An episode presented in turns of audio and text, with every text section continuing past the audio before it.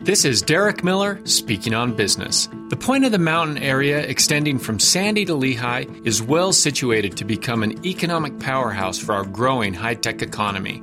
Executive Director Alan Matheson shares more about The Point. The Point of the Mountain State Land Authority is redeveloping 600 acres of state owned land previously occupied by the Draper Correctional Facility. This development, known as The Point, has rightfully been called a once in a generation opportunity for Utah and has attracted national attention. The site is at the epicenter of one of the fastest growing areas in the country and at the heart of Utah's burgeoning technology sector, Silicon Slopes.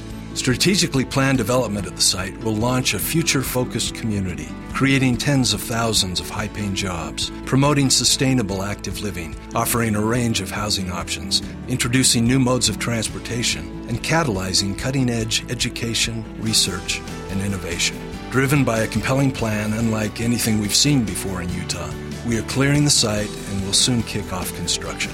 More information is available at thepointutah.org. The Point of the Mountain can lead the way in establishing a 21st century innovation economy, providing a convenient and enjoyable lifestyle, and demonstrating sustainable approaches to using natural resources and improving air quality. We look forward to seeing what's to come. I'm Derek Miller with the Salt Lake Chamber, speaking on business.